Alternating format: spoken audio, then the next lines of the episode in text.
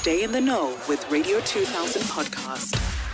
We've got a sibling that fraudulently changed the title deed, removed the siblings, added him and his wife, and the sister is just like, but how do you do that? How do you do it? Do that? Almar Gumbo, who is a fiduciary consultant, joins us this morning. Hey, Almar. Almar, can you hear me? Good morning. Okay, we're going to try and get her back on the line. While we do that, let me give you the actual details of the story and uh, so that you can know exactly what it is that we're talking about and why Almar joins us on uh, on the line. So, this is the email. My brother my brother, my late brother rather, bought a vacant stand for my late mother when she got her pension money. She started building and was sadly robbed by the construction company.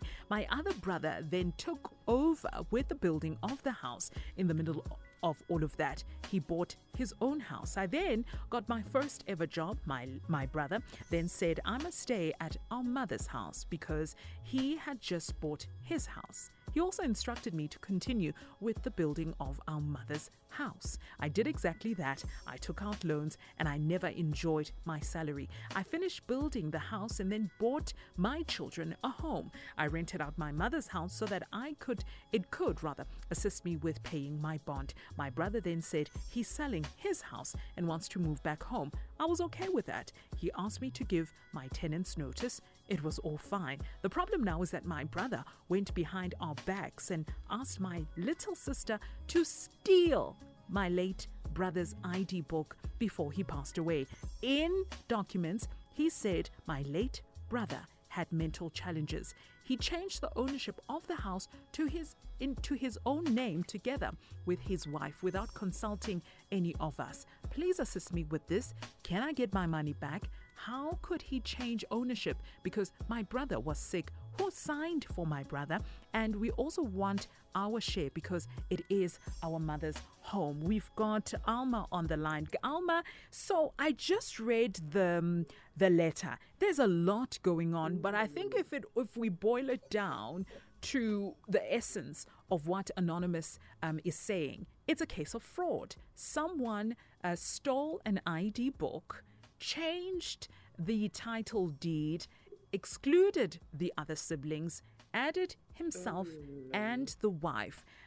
What do you make of Anonymous's story, Almar? Uh, first, I just want to sympathize uh, with Anonymous.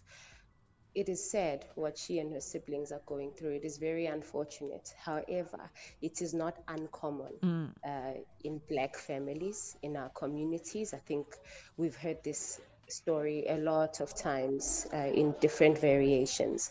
But uh, before we get into the technicalities, I just felt it important that I do express my sympathies uh, with yeah. Anonymous and her family. Yeah. As a starting point, right, she wants to know does she have a claim? Mm. Right. And before we can get into the nitty gritties of everything, I just wanted to for us to go through the general rule. Yes. Right. So my understanding here is that although Umama used her pension proceeds uh, to build the property, the land was bought by the late brother. Yes, it and was. it was in his name. Yes. Right. So, as a general rule, the moment you build any building on someone else's property or land, that building automatically becomes their property since it's fixed to the land. Okay.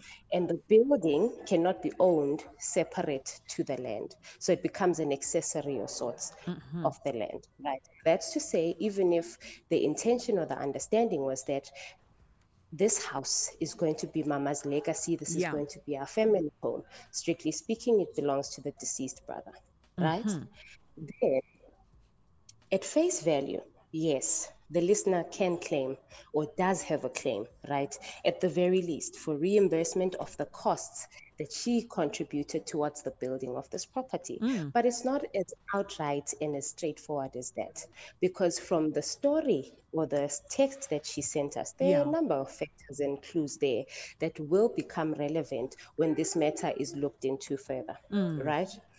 Yes, at the very least, like I've said, it can be argued that the brother who fraudulently transferred the property was unjustifiably enriched, right? Since mm-hmm. she contributed towards the building yes. of the property with the understanding that she would have some kind of use and enjoyment of the property and potentially part ownership of the property, mm. right?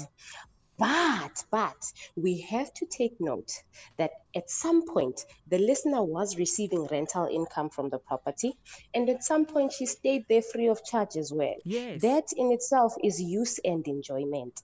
So even when she does claim uh, unjustified enrichment or reimbursement of, of the monies that she contributed towards the building of this property, these are factors that will be taken into account. Yeah. Right, as this will be considered some kind of benefit. So, in essence, yes, she can claim, she can. But remember, he who alleges must prove. So, if we are alleging fraud, we have to, she has to now provide the proof to support the claim because the claim in itself, even if at face value it appears that there was fraud, if we don't have subs- substantial evidence to support that claim, we're as good as never having made a claim. Sure. But now, what should she do from here on? Mm-hmm. So, first things first, I do advise the listener to please, please, please consult uh, with the legal practitioner.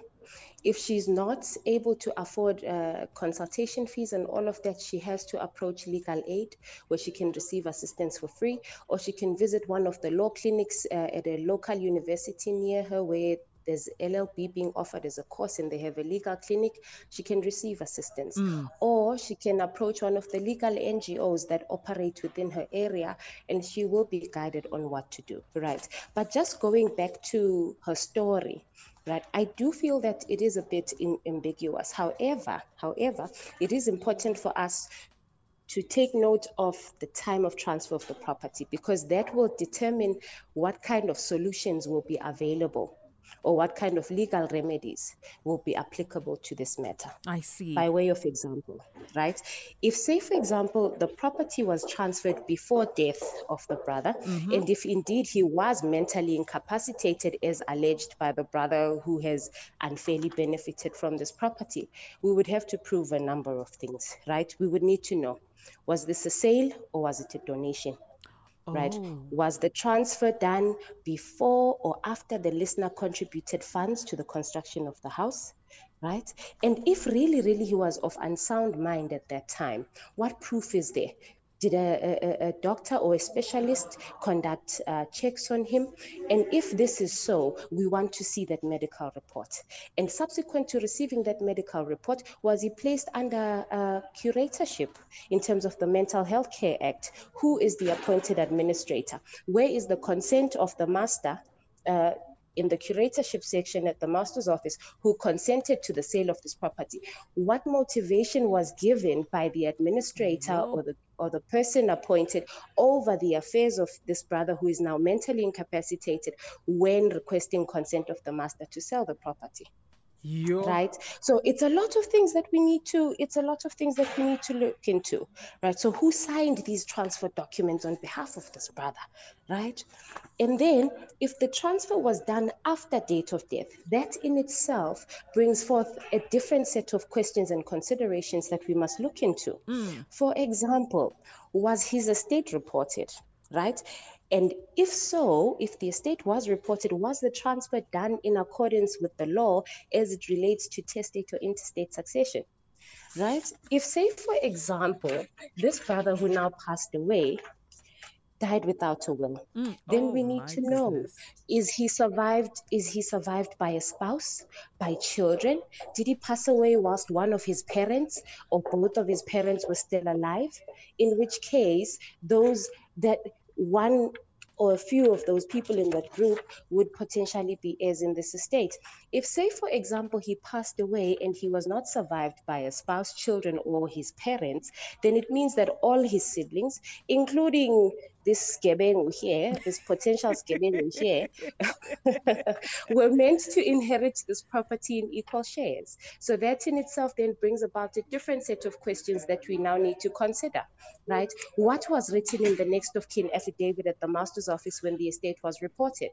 So as to exclude the other siblings from their potential Yeah, benefit. yeah. If indeed he did uh, lie on the next of kin affidavit, we want to know who is the appointed administrator of this estate. And now that the, tr- the property has been transferred to him, how then does he intend to balance out his siblings? Because if it was done in the normal course of events, a redistribution agreement would have had to be concluded, and then in exchange for the benefit or full ownership of the property, he would have had to level out his siblings by giving them the cash equivalent of their interest in that property. Mm, So he still, you see, but how we approach the solution will be dependent on Oh, how the listener answers all of these questions and the kind of evidence that we have. So I highly, highly encourage Umlaleli to please approach a legal practitioner and seek further further guidance because we can't answer this one straight out. yeah. Almar, in the beginning of our conversation, you said this is very common, particularly in black uh, families.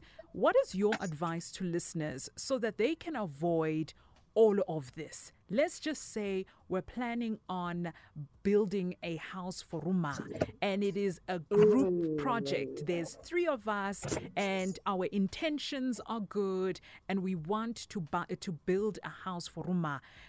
How mm. what how can we do that so that later on we don't have this very same situation where we are now fighting and we are calling each other we are calling each other Mm, mm, I love your question. First and foremost, it's important for us to know that word of mouth is just that it's word of mouth, right? And it will not hold much or have much substance unless and until it is translated into writing. And in, and, and in things such as property ownership, it's very important to establish from the outset who owns the land.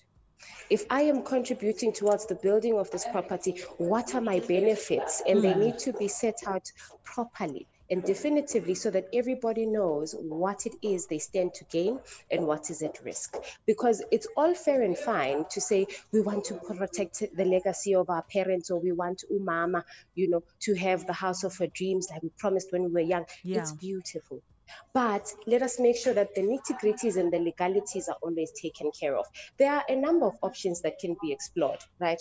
If there's sufficient uh, liquidity, then we can say, for example, that perhaps let's explore the, the option of a trust, right? If you do have sufficient funds to cater for a trust. If you don't, then let's see, are we buying the property jointly?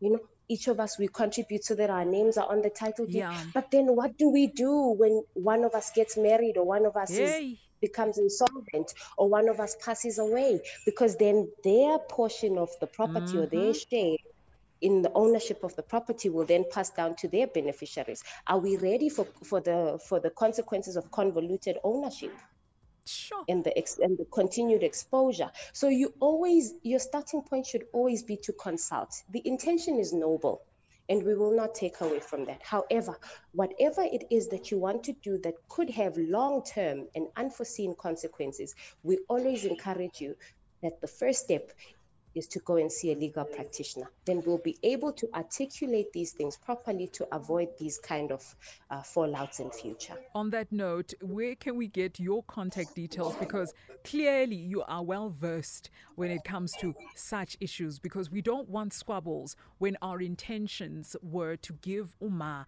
or our parents a home. But now there's other complicated things. Where can we get a hold of you, Almar? Uh, we are Lazara Lisha Attorneys Incorporated, and we are located at 47 Corlett Drive in Illovo Extension 1, Johannesburg. Our office number is 011 880 7595. 7595. Got it. Yes, ma'am. Thank you so much, Almar. Hey, Aishem, you, you put clarity on this whole situation. Siyabonga, sisi. Thank you. Anytime. And thank you for having me, and thank you to the listeners at home for It's tuning in. always, always a pleasure. Thank you so much. Radio 2000 podcast.